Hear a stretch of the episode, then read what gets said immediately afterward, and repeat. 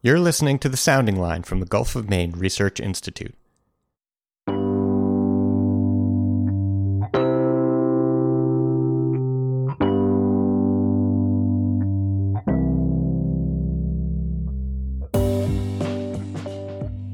Hi, I'm Molly Auclair, Professional Development Coordinator at GMRI. Thanks for joining us. In my work with GMRI, I get to work with regional educator communities from across the entire state of Maine that are all focused on engaging youth in impactful science experiences. And in today's conversation, we're going to get to hear from three of those science teachers about their experiences in adapting to different learning environments and restrictions brought upon by the COVID 19 pandemic. We're joined by Ann Luginbuhl from Charlotte Elementary School, Laurie Spooner from Van Buren District Secondary School, and Phil Catanese from Oxford Hills Middle School. Let's take a listen. I know that I've changed the way I teach because of this whole situation. It started out last spring when we went remote so suddenly. And I like shifted over to Google Classroom and then in the fall, over the summer, I thought about it and I started doing all my math classes flipped. You know, so I do the lessons by video. I have four math groups and I do. I was doing 20 lessons on the weekend, right? So that was a good reason to do robotics one day a week. I now do 16 lessons on the weekend and I do them by video. And the kids and when it's math time, they sit at their desk with their headphones and their iPads and they watch the video of. I don't videotape myself. I use explain everything with a whiteboard, and the kids can rewind it and watch it again. And then the class time, they're working on the assignment, and I spend the class time moving around and assisting kids. And I never would have had the guts to do that if it hadn't been for the pandemic, and it has helped the kids have really done well in math this year because of that. It's relieved. I have three quarters of my seventh grade are siblings. So they're all in the same grade. And the competition between those kids in, in a math lesson, they're more interested in whether they're they're not getting it and their sibling was. So that's completely wiped that out. They're not interested in what each other's doing. They're focused on their own work. So that's a way that for me, that's been a positive change and an improvement. I don't know if I have the stamina to keep it up a whole nother year, but if I could, I would like to. So, did either of you notice something that's been a positive change in your teaching because of it? I actually have been teaching similar to what you've been describing for quite some time. Um, this is that has always kind of been my method of having them, and I don't create my own content either. I often will be in science, there's a lot of really great stuff out there.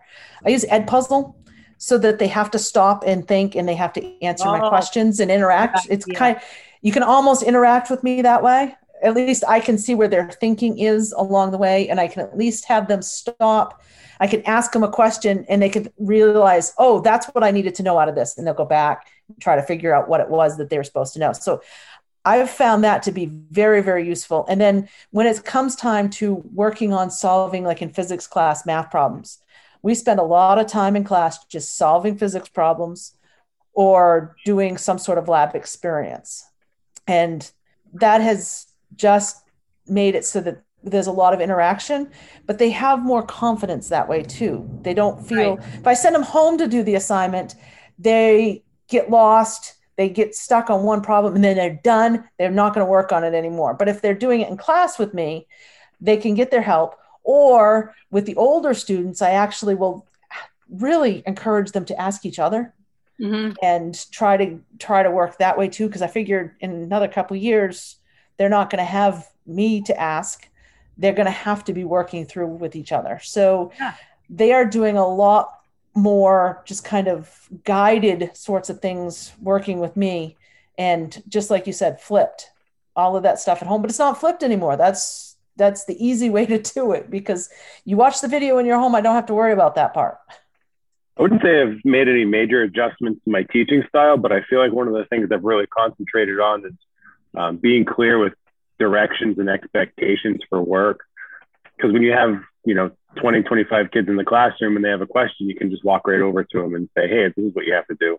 Whereas now there's the Zoom in between and you can't physically show them things sometimes. So we spend a lot of time making videos and PowerPoints, just showing like how to do simple directions of things that I could, you know, take a demonstration and show them right in front of the class or walk up to them and show them. But now I can't do that with half of them. So that's been a challenge you know what are those things that you've learned through this experience that you want to take forward as we you know whenever we do kind of transition to a you know yet another type of teaching experience you know what what is it that you want to take forward with you and and what would what would you rather not maybe well i know it's not going to be popular with at least many of the teachers I've spoken with, but I really do appreciate the fact of having that Zoom option for students when they're not in school for whatever reason, if we could plan for those sorts of things.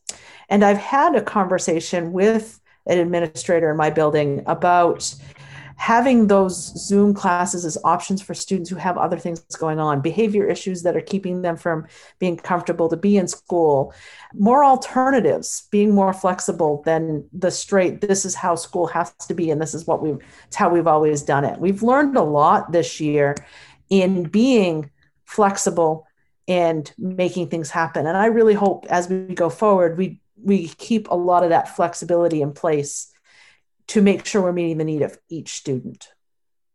Yeah, I like that.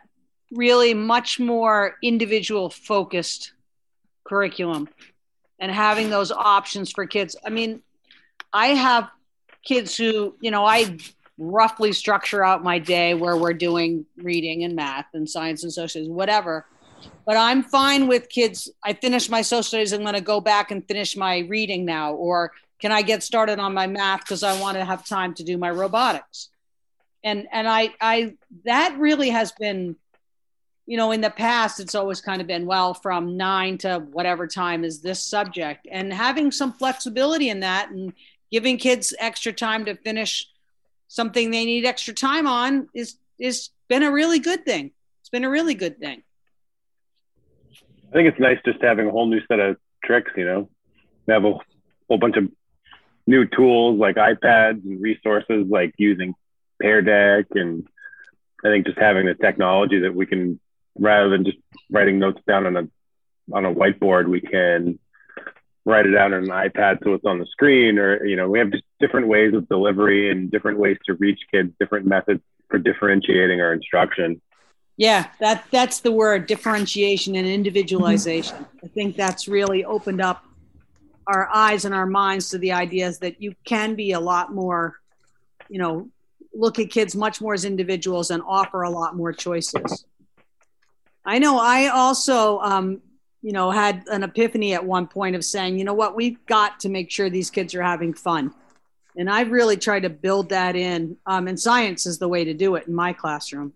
You know, we've been doing lots of hands on, more than I've ever done in the past. And, and you know, I don't know whether they know more or less science, but they don't have such a negative reaction to science anyway. So, is that a chemistry joke?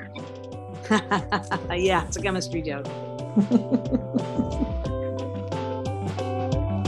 that was Ann Luginbuhl from Charlotte Elementary School, Laurie Spooner from Van Buren District Secondary School, and Phil Catanese from Oxford Hills Middle School talking about their experiences in adapting to different learning environments and restrictions brought upon by the COVID 19 pandemic. I'm Molly Auclair, Professional Development Coordinator at the Gulf of Maine Research Institute. The Sounding Line is a production of the Gulf of Maine Research Institute, and you can find more episodes and read more about our work at gmri.org. Thanks for listening.